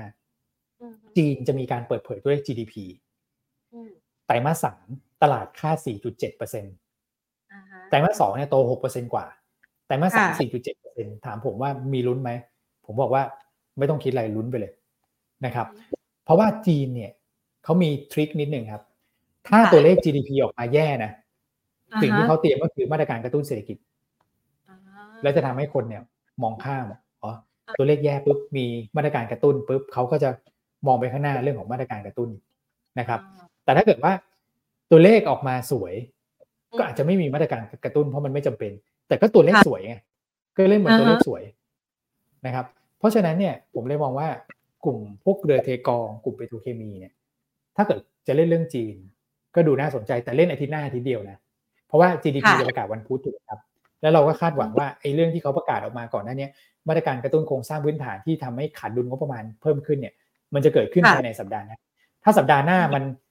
เกิดไม่มีอะไรเลย GDP ก็ไม่ดีมาตรการก็ไม่มา คุณก็ต้องไปเหมือนกันนะก็ต้องเผื่อใจในการ stop loss ตัวนี้เหมือนกันแต่ตอนนี้มันลุ้นได้ แล้วราคาหุ้นก็ไม่ได้อยู่ในโซนสูงอย่างเงี้ยผมให้สู้ ผมให้สู้เลย ราคานี้คือสู้สู้เลยนะครับ คือวันนี้ยอมแบบซื้อถือแล้วก็แบบไม่ต้องสนใจนะใครเทรดตัวไหนได้กำไรก็เป็นลักษณะสะสม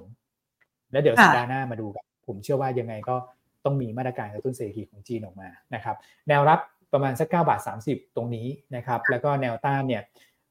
ถ้าเกิดดูระยะสั้นเนี่ยอาจจะมี9บาท60 9บาท70นะครับแต่ผมมองแนวต้านเนี่ยอยู่แถวบริเวณตรงนี้ที่ขึ้นมากระจุกตัวเนี่ยก็คือประมาณสัก10 บาท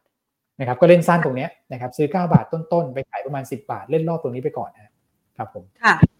อะงั้นมาดูตัวนี้บ้างนะคะ คุณผู้ชมเขาคุยกับคุณอ้วนเข้ามานะคะเขาบอกว่าเขามีดูโฮมอยู่เหมือนกัน แต่ว่าบางโบรกเนี่ยแนะนำราคาเป้าหมายแค่ 11 บาทกว่าเองนะคะเขาอยากให้คุณอ้วนเอ่อคือเขาเขาแจ้งมาประมาณนี้นะคะ คุณอ้วนมองยังไงคะว่าเขามีอยู่เขาก็รักนะแต่ว่าเขาเหมือนกันใช่ คือคืออย่างนี้ครับผมว่าการคาดการณ์ของนักวิเคราะห์เนี่ยแต่ละท่านเนี่ยนะครับก็จะมีมีข้อมูลนะครับ แล้วก็มีมุมมองที่ผมว่ามีความแตกต่างกันได้นะครับว่าแล้วตอนนี้อาจจะไม่ใช่ timing ที่จะควรจะ trade ตัวนี้หรือเปล่านะครับเขาก็เลยอาจจะยังไม่ได้ปรับเรื่องของราคาเหมาะสมนะครับ แต่ว่าก่อนหน้านี้ดูโฮมเป็นหุ้นที่ถูก downgrade มาเรื่อยๆนะครับเพราะว่าผลประกอบการเนี่ยผิดหวังมา ผมว่าตั้งแต่ในช่วงปลายปีที่แล้วแล้ว นะครับแต่เท่าที่ผมตามตัวนี้คือ 2 ไตรมาสติดๆเลยงบออกมาแย่กว่าคาดนะครับแต่ไตรมาสสามเนี่ยนักวิเคราะห์เนี่ยไม่กล้าคัดสูงแล้วไงอันนี้คือเสน่ห์ของการแบบตามไปเรื่อยๆนะพี่แพนคือพอคนไม่คาดสูงเนี่ยมันจะเกิดอะไรครับ ก็คือไม่ตามคาดมันก็คือดีกว่าคาด โอกาสถ้าเกิดว่ามันแย่แย่กว่าคาดนี่คุณก็ไม่ได้ไปยุ่งกับหุ้นตัวนี้แล้ว เพราะว่าไตรมาสนี้เขาคาดกันต่ำมากๆนะครับแล้ว และสิ่งที่ผมเห็นก็คือข่าวน้ำท่วมมาคงทุกวันก็ยังสงสารอยู่นะเพราะว่าใครไม่น้ำท่วมเนี่ยไม่เจอกับตัวเนี่ยจะไม่รู้นะอย่างผมเนี่ยเจอเจอตลอดเนี่ยนะครับก็เลยคิดว่ายังไงก็คือเรื่องของ Home Improvement เนี่ยมันก็ต้องมาแน่นอนหลังน้ำลดนะครับ ผมก็เลยเอ่อคือเราก็ House View เรานะเราก็มั่นใจว่าผลประกอบการเนี่ยมัน bottom out ไปแล้ว ในไตรมาสสองไตรมาสสามค่อยๆ ดีขึ้นไตรมาสสี่จะดีที่สุดของปี เพราะฉะนั้นเนี่ยถ้าเกิดเรามองภาพผลประกอบการที่มันฟื้นแบบจะ V หรือจะ U shape เนี่ยเออหุ้นมันก็ควรจะฟื้นแบบนั้น หรือเปล่านะครับ เราก็เลยค่อนข้างที่จะอาจจะมองต่างนิดนึงนะครับ อันนี้คือให้ข้อมูลไว้นะครับ แต่ว่าวิธีที่นักลงทุนอาจจะดูได้อันนี้เป็นเป็นเป็นวิธีที่ดีนะครับ ผมเห็นด้วยนะครับ ก็คือพอเวลาเราฟังนักวิเคราะห์พูดเนี่ยเราไปเช็คก่อนนะครับว่าโบกนี้ว่าอย่างนี้โบกอื่นว่ายังไงนะครับ แล้วเราลองชั่งน้ำหนักดูนะครับ ถ้าเกิดเราเชื่อในมุมมองของผมก็ลงทุนไปนะครับ แต่ถ้าเกิดว่าไปอ่านในนู้นแล้วน้ำหนักนู้นดูน่าเชื่อถือมากกว่า เราก็อาจจะ ชะลอการลงทุนไปก่อนแล้วก็ไปดูตัวอื่นนะครับ เพราะหลังอย่างที่เราคุยกันวันนี้เนี่ยหุ้นมีแบบหลายตัวมากเลย ใช่ไหมครับ อืมค่ะอะจากตัวนี้นะคะ ขยับไปที่ขอแนวรับของมิ้นค่ะไมเนอร์มิ้นมิ้นก็เป็นอีกตัวหนึ่งที่งบดีครับ อ่างบงบไตรมาสสามดี แล้วก็ถ้าเกิดถามผมนะตัวที่เอ่อเป็นกลุ่มที่เกี่ยวข้องกับพวกเอ่อโรงแรมเนี่ยนะครับ ถ้าเกิดว่าจะให้เลือกเก็งงบเนี่ย เมื่อกี้เราเราคุยกันเนี่ยกลุ่มท่องเที่ยวก็ติดโผเอ่อ ที่งบไตรมาสสามจะดีเนี่ยผมว่ามิ้นดูน่าสนใจที่สุดนะครับเพราะว่าตัวอื่นเนี่ยขึ้นไปข้างบนแล้วนะครับอย่าง CENTEL จริง ๆ ก็งบดีนะครับผมขอนอกเรื่องนิดหนึ่งนะ CENTEL งบดีแต่ว่าไม่ค่อยขึ้น เพราะว่าเป็นหุ้นที่มีโอกาสนะครับอยู่ตัวท้ายของเดินอยู่ตัวท้ายของ SET fiftyมันมีโอกาสนะครับพออยู่ตัวท้ายเนี่ยมันมันบางทีมันพลิกกันนิดเดียวเนี่ยนะครับสามตัวท้ายเนี่ยเขาแข่งกันนะครับมันกลายเป็นตัวที่แบบตัวที่สี่ตัวที่ห้ามันกลายเป็นหลุดเฉยเลยนะครับ เพราะสามตัวท้ายบางทีเขาไม่เขาเห็นว่าเขาจะหลุดแน่ๆเขาก็โอ้โหแย่งกันซื้อนะเร่งกันขึ้นมานะปรากฏว่าตัวนี้แบบชะล่าใจนะครับกลายเป็นหลุดก็ต้องระมัดระวังนะตัวท้ายๆเนี่ยปกติ ถ้าเกิดว่าใกล้ประกาศพวก security set ร้อยก็เอ่อมันจะด้วย perform นิดนึงนะครับเพราะฉะนั้นเนี่ยมันจะอาจจะยิ่งทำให้ตัวของเอ่อมินเนี่ยดูดีนะครับเพราะว่าไม่มีประเด็นเรื่องของการดูด security นะครับแต่ว่าตอนนี้หุ้นกลุ่มโรงแรมเนี่ยต้องบอกว่าค่อนข้างแบบอ่อนเปรี้ยเพียแรงนะฮะเพราะว่าอย่างที่เรียนก็คือนักท่องเที่ยวจีนยังไม่มา นะครับ แต่ผมเชื่อว่าสุดท้ายในช่วงไตรมาสสี่เนี่ยจะมา เพราะฉะนั้นถ้าเกิดตัวมินเนี่ย ผมแนะนำนะนะครับ ก็คือราคาเนี้ยซื้อได้นะครับแถวประมาณ 30 30 บาท 50นี่แหละนะครับแล้วก็ขึ้นไปขายแถวประมาณสัก ไม่อยากให้ขาย 32 มันสั้นไปนะครับคือหุ้นพวกอย่างเงี้ยมันเคลื่อนไหวไม่ค่อยหวือหวานะครับอยากให้ซื้อถือหน่อยนะก็รับ e a r n i n g ซีซั่นไปเลยก็ ตอนนี้มันประมาณสัก เกือบเกือบจะกลางเดือนตุลาใช่ไหมครับมินก็น่าจะออกประมาณสักต้นพฤศจิกายน ก็ถือประมาณสักครึ่งเดือน แล้วก็คาดหวังแถวประมาณสัก 33-34 บาทราวๆนั้นนะครับค่ะ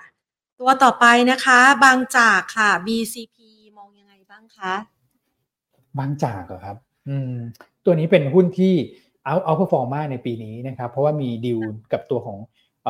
เอโซ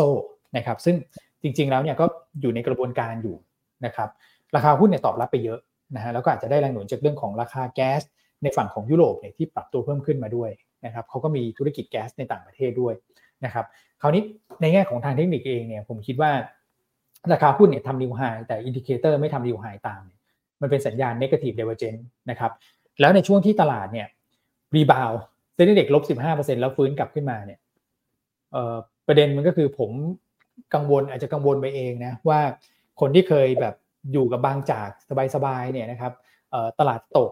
เพื่อนเป็นทุกข์ฉันไม่เป็นทุกข์ด้วยเนี่ยนะครับ เพราะว่าราคาหุ้นมันไม่ลงนะครับหลังจากนี้เนี่ยมันน่าจะมีความกังวลนะเพราะว่าเพื่อนๆเนี่ยที่เขาขายอะไรกันไปเนี่ยนะครับเขาก็ไปซื้อตัวล่างๆนะครับเพราะว่าตลาดฟื้นเนี่ยมันจะตัวล่างๆที่ลงมาลึกเนี่ยมันจะฟื้นได้เร็วกว่า ตัวที่อยู่ในโซนบนนะครับ เพราะว่าตัวตัวโซนบนเนี่ยตอนที่ลงมันไม่ได้ลงนะแล้วไม่รู้จะไปซื้อทำไมถูกไหมครับ เพราะว่ามันเป็นตัวที่แข็งกว่าตลาด แต่ตอนเนี้ยตัวไหนที่แบบลงมาลึกเนี่ย คนก็ไปคาดหวังเรื่องของการ rebound แบบ short covering นะครับผมเลยคิดว่า upside ของบางจากเนี่ยอาจจะจำกัดชั่วคราวนะครับ แต่เป็นตัวถ้าเกิดว่าลงกันเนี่ยมั่นใจได้เลยว่างบดีนะครับ ก็ถ้าเกิดมีอยู่เนี่ย ผมแนะนำอย่างนี้แล้วกัน ถ้าเกิดขึ้นมาแถวประมาณสัก 41 41บาท50เนี่ยขายออก แล้วไปหาตัวต่ำถ้ากลุ่มเดียวกันเนี่ยผมว่า TOP ดูน่าสนใจเห็นไหมกราฟคนละเรื่องเลยนะครับ ยังอยู่ในโซนด้านล่าง งบไตรมาสสามก็จะสวยด้วย นะครับแล้วก็เรื่องของน้ำมันรั่วไหลเนี่ยผลกระทบมันไม่ได้เยอะนะครับตอนนี้ล่าสุดเนี่ยที่นักวิเคราะห์ติดตามเนี่ยผลกระทบมันมันน้อยกว่าที่ประเมินกันช่วงแรกที่ทำให้ราคาหุ้นเนี่ยโอ้โหสุดลงไปนะอยู่แถวประมาณน่าจะแถวตรงนี้เลยนะแถวสี่สามสี่สามนะครับ อืมนะมันมันผลกระทบมันไม่ได้เยอะขนาดนั้นนะครับ ก็สวิชดีกว่าครับ ค่ะแอบบอกคุณอ้วนก่อนนะ มีอีกหลายตัวอยู่นะคะ คุณอ้วนตอบสั้นๆก็ได้นะคะ จะได้ไม่เหนื่อยนะคะ ขออนุญาตตัวต่อไปนะคะทัสโกค่ะอืมวันนี้เป็นยังไงบ้าง เพราะน้ำมันลง อ่า ราคาขึ้นมาหน่อย อันนี้เล่นผกผันกับราคาน้ำมันเลยครับ ก็ถ้าเกิดน้ำมันลงเนี่ยเทรดดิ้งได้นะครับ แนวต้าน 17 บาท 30 17 บาท 50 นะครับ ส่วนแนวรับก็อยู่แถวประมาณสักเอ่อ16.5 16.7 นะครับ ประมาณนั้นนะทัสโกผมเข้าใจว่าเดี๋ยวแป๊บนึงนะขอขอเช็คเรื่องของผลประกอบการเห็นนักวิเคราะห์เราเพิ่งคาดการอ่าเนี่ยจริงๆ ถ้าเกิดว่าใครเป็นลูกค้าของยูนต้าเนี่ยสามารถเข้าไป access ข้อมูลพวกนี้ได้นะครับ เรามีบทวิเคราะห์ขึ้นทุกวันเลยนะครับในเว็บไซต์หน้า 10 หน้า 11 ท่านสามารถเข้าไปดูได้ เพราะว่าเราจะรวบรวมไว้ว่านักวิเคราะห์คาดการกำไรแล้วแต่มาสามเป็นยังไงโตเท่าไหร่นะครับอย่างทัสโกเนี่ย เวลาเราดูเราดูเยียร์เยียเป็นหลักนะเพราะว่างบเขารายงานเขาจะเทียบกับปีที่แล้ว ก็นักวิเคราะห์คาดว่าจะโตประมาณสัก 13%ก็น่าสนใจนะเพราะว่าตัวนี้อยู่ในโซนด้านล่างด้วยนะครับต้านอยู่ที่เท่าไหร่คะแนวต้าน 17.5 ครับนะคะขยับจากทัสโกไป TU ค่ะ TU งบไม่ดี คาดว่างบจะไม่ดีไหมซื้อหลังออกงบดีไหมอืม ดีรอเขาก่อนแล้วค่อยซื้อ ใช่ครับ แต่ว่าผมไม่แน่ใจจริงๆนะทียูเนี่ยเพราะว่าอะไรรู้ไหมครับคือพอประกาศงบออกมาปุ๊บแต่ทุกทีอะสำหรับทียูนะเวลาคาดการงบไม่ดีเออมันมีทริคในการเทรดคุณเล่นสั้น ๆ ได้ก็คืองบออกมาปุ๊บ buy on fact ทุกทุกรอบเลย เวลาที่คาดการงบไม่ดีเนี่ยหุ้นจะเหี่ยวลงมาก่อน แล้วพอประกาศงบปุ๊บเขาจะเล่นกลับขึ้นไป ใกล้เคียงที่เดิม เพราะฉะนั้นเราเราเล่นเอา ช่วงนั้นได้ก็คืออพอใกล้ๆประกาศงบเนี่ยอย่างในหยวนต้าเนี่ยเราก็จะลงวันประกาศงบเป็นปฏิทินไว้ให้ อย่างเงี้ยครับเราก็ไปดูว่าเขาประกาศงบเมื่อไหร่พอใกล้ๆเนี่ยเราค่อยๆหยอดไปหน่อยนะครับเพราะว่าวันประกาศงบปุ๊บเขาจะ buy on fact กลับขึ้นมา มันถามว่ามีความเสี่ยงไหมมันก็มีนะ ถ้าเกิดว่างบออกมาแย่กว่าคาดเยอะมากเนี่ยหุ้นมันอาจจะดึงลงมาได้อีก แต่ส่วนใหญ่มันจะไม่ค่อยเป็นแบบนั้นทียูเขาจะไกด์ข้อมูลค่อนข้างโอเคนะครับแล้วก็จะ buy on fact กลับขึ้นไป เล่นแค่นั้นพอ เพราะสิ่งที่ผมกังวลก็คือ ถ้าเกิดไตรมาสสี่เนี่ย ต่างชาติกลับมาซื้อหุ้นไทยเงินบาทเนี่ยมันจะไม่ค่อยอ่อน แล้วพวกนี้เขาต้องเล่นตีมเงินบาทอ่อน เพราะฉะนั้นถือยาวผมว่าอาจจะไม่ได้ แต่ถ้าเกิดเราเล่นสั้นตอนงบออก เป็นลักษณะ buy on fact ตรงนั้นน่ะพอไหวนะครับ TTW ค่ะ ทุนถืออยู่เก้าบาทสามสิบถือต่อเพื่อรอปันผลถือไปเรื่อยๆ TTW ไทยแถมโอ คือไซด์เวย์นะครับ ก็ถ้าเกิดพอใจปันผลระดับนี้ผมว่าก็ถือได้ แต่ว่าปันผลผมไม่แน่ใจว่าปีหนึ่งประมาณเท่าไหร่ เพราะว่าตอนนี้ครับ ปันผลกลุ่มลีดเนี่ยค่อนข้างเยอะเลยนะครับ แต่ว่ากลุ่ม REIT เนี่ยก็ก็ถือนานไม่ได้นะ เพราะว่าอายุคงเหลือเนี่ยมันก็จะค่อย ๆ แบบลดลงไปเรื่อยๆนะครับ เนี่ยอย่างที่ไทยแท็บวอเตอร์เนี่ยปันผลปีหนึ่งประมาณ 6-7%แต่กลุ่ม REIT เนี่ยอย่าง LH Hotel อย่างเงี้ย LH Hotel ทุกท่านรู้จักอยู่แล้วสเปซพัทยาเนี่ยนะครับ ให้ผลให้ปันผลเนี่ยปีหนึ่งเนี่ยอย่างปีหน้าเนี่ยเขาการันตีเลยบาท 15 ตังค์มันก็คือประมาณสักเอ่อสิบกว่าเปอร์เซ็นต์นะครับเอ่อ BA REIT เนี่ยสนามบินสมุยเนี่ยนะครับก็ตกอยู่ประมาณสักเก้าเปอร์เซ็นต์แปดแปดเปอร์เซ็นต์เก้าเปอร์เซ็นต์มันก็ยังดีกว่าไทยแท็บคือผมมองว่าถ้าเกิดยิวลงจริงที่เราคุยกันนะครับ ว่ายิวจะลงเนี่ยผมว่ากลุ่มรีดจะเป็นกลุ่มที่ฟื้นตัวได้เยอะอีกกลุ่มหนึ่งเหมือนกันนะอันนี้เป็นคำถามที่ดีนะทำให้ผมนึกถึงกลุ่มรีดได้นะครับ แต่ไม่เอาอะไทยแท็บ ปันผลมันน้อย ผมก็ว่า เออไปเอาไปเอาพวกรีดอะไรพวกนี้ดีกว่าฮะนะครับราคาหุ้นไม่ไปไหนแล้ว sideway ครับค่ะงั้นขยับไปต่อนะคะ อยากได้โรงไฟฟ้า มีโรงไฟฟ้าตัวไหนที่ราคาดีมีปันผลไหมคะโรงไฟฟ้าเนี่ยจริง ๆ แล้วถ้าเกิดว่าตัว top pick ของเราเนี่ยคือ GPSC แต่ว่าปันผลไม่เยอะนะครับเพราะเขาอยู่ในช่วงของการลงทุนแต่ถ้าเกิดจะเอาโรงไฟฟ้าปันผลเยอะเนี่ยมันก็จะเป็น EGCO กับราชบุรีแล้ว นะครับ ซึ่งปันผลเนี่ยปีหนึ่งก็จะอยู่ประมาณสัก4-5%ต่อปีนะครับ ก็เช่นกันนะถ้าถ้าเกิดว่าจะเอาแบบเอ่อยิวเนี่ยผมว่าไปรีดดีกว่านะครับ แต่ถ้าเกิดว่าชื่นชอบโรงไฟฟ้าไม่ว่ากัน ก็จะมี 2 ตัวนี้ที่ปันผลดีนะครับ นอกนั้นก็ปันผลแบบ2% 3%เพราะว่าโรงไฟฟ้าเนี่ยกระแสเงินสดมั่นคงจริง แต่ว่าเขาต้องใช้เงินลงทุนสูงนะครับปันผลมาเลยไม่เยอะครับผม นะคะ ตัวต่อไปนะคะ SPRC ค่ะ มองยังไงบ้าง ขอแนวโน้ม SPRC ค่ะเอ่อเป็นโรงกลั่นที่ต้องบอกว่าเออมันมี unplanned shutdown จะเห็นว่าโรงกลั่นโรงนี้ราคาหุ้นไม่ขึ้นเหมือนกับเอ่อ TOP หรือบางจากนะครับ เพราะว่ามันมีเรื่องของการหยุดซ่อมบำรุงที่นอกเหนือจากแผนนะครับมันก็เลยทำให้ผลประกอบการไตรมาสสามอาจจะด้อยกว่าคนอื่นนะครับ ผมก็เลยคิดว่าถ้ามี SPRC อยู่เนี่ยนะครับ ถือรุ่นนิดเดียว ถือรุ่นสัปดาห์หน้า เรื่องจีน ถ้าจีนไม่มีอะไรที่เป็นบวกอะคุณไปก่อนเลย เพราะว่าหลังจากนั้นเนี่ยงบมันก็ลุ้นไม่ได้ ราคาน้ำมันค่าการกลั่นก็อาจจะลุ้นยาก ถ้าเกิดจีนไม่มีเรื่องของมาตรการกระตุ้นเศรษฐกิจนะครับ ก็ลุ้นสัปดาห์หนึ่งแล้วกันเพราะราคาหุ้นมันลงมาแล้วเนี่ยแถวบริเวณตรงนี้ผมคิดว่ายังไม่อยากให้รีบขัดนะครับ ยังไม่อยากให้รีบคัด แต่ถ้าเกิดหลุด 8 บาทก็ต้องไปเหมือนกันนะเพราะ 8 บาทเนี่ยผมว่าหลุดรอบนี้เนี่ยอาจจะเห็นนิวโลเกิดขึ้น นะครับโลเดิม7บาท60บาทจะเอาไว้อยู่นะตอนนี้ถือรอก่อนนะครับรอสัปดาห์หน้าสักนิดหนึ่งครับผม สวัสดีคุณอ้วนแนะนำขอแนวรับหน่อยค่ะ สวัสดแนวรับเนี่ยจะอยู่ที่แถวประมาณสัก 44นะครับ44 บวกลบตรงนั้นเนี่ยผมว่าถ้าเกิดได้ค่อนข้างสวยนะครับ หรือถ้าเกิดจะขยับขึ้นมาก็ 44.25ราวๆนี้แล้วกันนะครับ JMT ค่ะ JMT นะครับ โอ้ตัวนี้ราคาหุ้นเนี่ยเริ่มกลับมาถอยลงมาอีกแล้วนะครับ อันนี้อาจจะต้องระมัดระวังนิดนึงนะครับ ถ้าเกิดหุ้นทรงนี้เนี่ยดูแล้วมีโอกาสที่จะไหลลงมาอีกนะครับ แนวรับจะอยู่แถวประมาณสัก 36 37 บาทนะครับ รอได้รอก่อนนะครับ ตัวนี้ยังไม่ต้องรีบนะครับอ่าตัวเดี๋ยวนะคะ ตัวสุดท้ายนะคะ คุณผู้ชมบอกว่าติด IP ติดอยู่ 15 บาท 72 ค่ะ เพิ่มได้ยังคะอันนี้อยากถัวโอ้ผมว่าติดค่อนข้างสูงนะครับ ติดติดค่อนข้างสูงนะครับ จริง ๆ IP เป็นหุ้นที่เราเคยแนะนำด้วยนะครับก่อนหน้านั้นเนี่ยก็จะอยู่แถวประมาณสักเนี่ยครับสิบาทขึ้นไปสิบสองสิบสามบาทราวๆนั้นนะครับ ตอนนี้ลงกลับมาแถวประมาณสักเก้าบาทกว่าอีกแล้วนะครับผมว่าเอ่อ IP เนี่ยข้อเสียของเขาก็คือผลประกอบการออกมาแล้วผิดหวังหลายรอบนะครับ จนทำให้นักลงทุนเนี่ยเริ่มถอยห่างจากหุ้นตัวนี้มากขึ้นนะครับ ก็ตอนนี้ถามว่าจะถั่วเฉลี่ยดีไหมนะครับ ตรงนี้เป็นโซนถั่วเฉลี่ย โซนหนึ่งนะครับ เพราะว่ามันลงมาใกล้โลเดิม แล้วแรงขายเริ่มลดลงนะครับ ราคาหุ้นเริ่มไซเวย์ผมว่า อย่างเงี้ยถั่วเฉลี่ยได้นะครับ แต่พอขึ้นไปแถวประมาณสักเอ่อสิบเอ็ดบาทห้าสิบราวๆนั้นเนี่ยอาจจะต้องดูจังหวะในการปล่อยออกมาด้วยนะครับ เพราะว่าหุ้นทรงแบบนี้เวลาฟื้นเนี่ยฟื้นได้ไม่ค่อยแรงเท่าไหร่ นะครับเราต้องระมัดระวังถ้าเกิดหลุดโลเดิมแถวประมาณ9บาท50เนี่ยต้องตัดใจเหมือนกัน ต้องยอมคัดทั้งก้อนเหมือนกันนะทั้งก้อนเก่าก้อนใหม่นะครับ ก็มันเป็นเรื่องของการแก้พอร์ตนะครับ ที่อาจจะต้องเผื่อเรื่องของความเสี่ยงดาวไซด์ที่มันอาจจะกลับมาเปิดด้วย ถ้าเกิดราคามันมันขึ้นไม่ดีเหมือนที่เราคิดนะครับ ค่ะนะคะโอ้วันนี้คุณผู้ชมถามเข้ามาคึกคักมากนะคะ หลาย ๆคำถามด้วยนะคะ ก็ให้ ขอแถมอันนี้ได้ไหมเมื่อกี้เนี่ย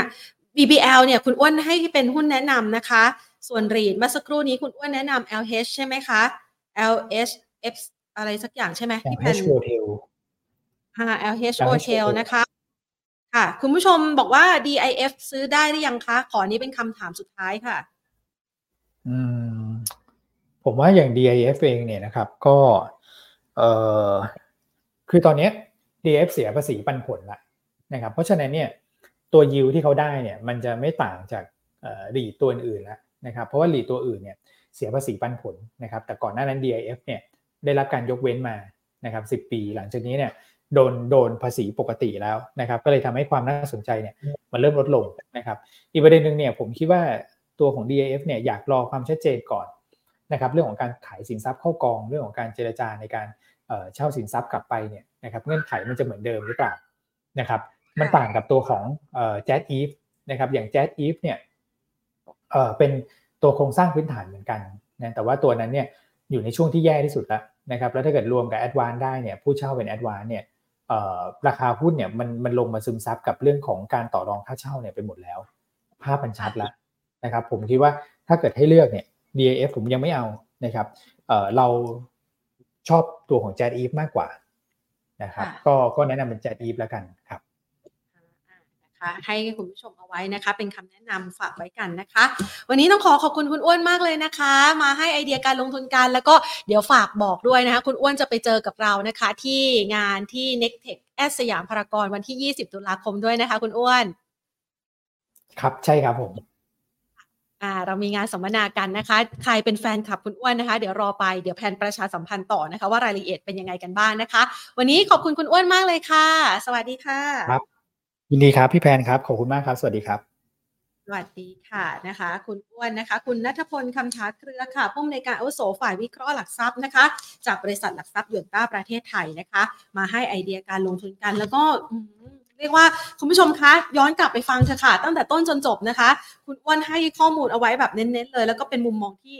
ถือว่าน่าคิดนะคะ แล้วก็เป็นมุมมองที่น่าสนใจ แล้วก็ทำให้นักลงทุนเนี่ยอาจจะมีมุมมองใหม่ๆ เกี่ยวกับการลงทุนของตลาดหุ้นไทยด้วยหลังจากที่ช่วงที่ผ่านมาเรามีแต่มุมมองร้ายๆนะคะ มุมมองเชิงลบนะคะ ส่วนท่านใดที่ส่งคำถามเข้ามานะคะ ก็ขออนุญาตตอบคนละคำถามนะคะ บางคำถามเนี่ยคุณอ้วนตอบไปแล้ว แล้วก็เป็นหุ้นแนะนำไปแล้วก็ขออนุญาตนะคะฝากเอาไว้ที่ย้อนกลับไปดูกันอีกครั้งหนึ่งแล้วกันนะคะ ส่วนท่านใดค่ะ ที่แพนบอกเมื่อสักครู่นี้นะที่บอกว่าคุณอ้วนเนี่ยจะไปร่วมงานสัมมนากับเรานะคะ Growth Portfolio 2024 ค่ะ กลยุทธ์สร้างพอร์ตประจำปี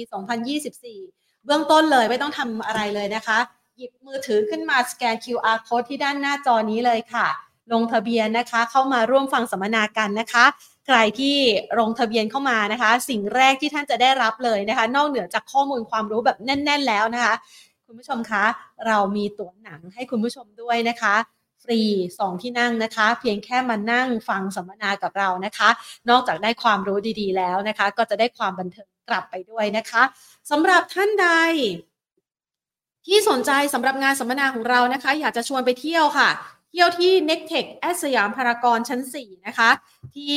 เราจัดงานสัมมนาครั้งที่แล้วได้รับการตอบรับเป็นอย่างดีเลยนะคะ คราวที่แล้วเราคุยกันเรื่องของคริปโตเคอเรนซีนะคะ say goodbye ตลาดหมีมาขี่กระทิงด้วยกันนะคะ ครั้งนี้เนี่ยก็จะชวนไปจัดพอร์ตการลงทุน จัดพอร์ตครั้งนี้พิเศษมาก ๆ มีคุณอ้วนนะคะ ไปช่วยจัดพอร์ตในตัวหุ้นนะคะ หุ้นไทยนะคะ มีคุณเอิร์ธรัชรันนะคะ ไปช่วยจัดพอร์ตหุ้นนอกนะคะ จากบัวหลวงนะคะ มีคุณวีรพลค่ะ จากบลจกสิกรไทยนะคะ และคุณสุกิจนะคะ จากบลกรุงศรีพัฒนาสินนะคะสองท่านนี้ไปรวมกันเลยนะคะ รวมพลังการไปเค้นหาธีมการลงทุนที่น่าสนใจ โดยเฉพาะอย่างยิ่ง ใครอยากจะลดหย่อนภาษีช่วงท้ายปีแบบนี้นะคะ ไม่รู้จะเอากองทุนไหนเข้าต่อดีนะคะ เพื่อที่จะได้ทั้งลดประหยัดภาษีด้วย ได้กำไรด้วยนะคะ ไปจัดพอร์ตการลงทุนกันนะคะ รับรองว่าเน้นๆเลยนะคะที่นี่นะคะสำหรับการคัดนะคะ ตัว Product หุ้น หรือแม้กระทั่งทางเลือกการลงทุนที่น่าสนใจเข้าพอร์ต ประจำปี 2024 กันนะคะ พบกันได้นะคะ 20 ตุลาคมนี้ที่ n e c t e c h แอสยามพารากอนชั้น 4 เวลาบ่าย 2 เป็นต้นไป เอาขึ้น QR code อีกสักครั้งหนึ่งค่ะอ่าเดี๋ยวให้น้องขึ้น QR code ให้นะคะ คุณผู้ชมจะได้สแกนนะคะ QR code นะคะ แล้วก็ลงทะเบียนนะคะนี่นะคะ สแกน QR code ลงทะเบียนมาได้เลยค่ะ แล้วเราก็จะได้ไปพูดคุยกันนะคะ consult กันเกี่ยวกับเรื่องของการลงทุนกันนะคะ ในวันที่ 20 นะ เข้าใจว่าเป็นวันศุกร์ใช่ไหมคะ วันศุกร์ที่ 20 เนาะอ่า นะคะอ่าเดี๋ยวดูก่อนนะคะ วันศุกร์เนาะอ่าวันศุกร์ที่ 20 นะคะ เดี๋ยวเราไปเจอกันได้นะคะสำหรับท่านใดที่อยากจะไปเติมเต็มข้อมูลการลงทุน รับรองว่าสัมมนาแบบนี้เราจัดไม่บ่อยนะคะ แล้วเดี๋ยวนี้จะหาสัมมนาฟังก็ยากแล้วนะคะ ยิ่งสัมมนาฟรีๆนี่ยิ่งยากเข้าไปใหญ่นะคะ ดังนั้นมาร่วมฟังสัมมนากับเรากันนะคะ วันนี้หมดเวลาลงแล้วละค่ะ เชิญชวนคุณผู้ชมด้วยนะคะลากันไปก่อน เดี๋ยวกลับมาเจอกันใหม่นะคะ วันจันทร์หน้า สวัสดีค่ะ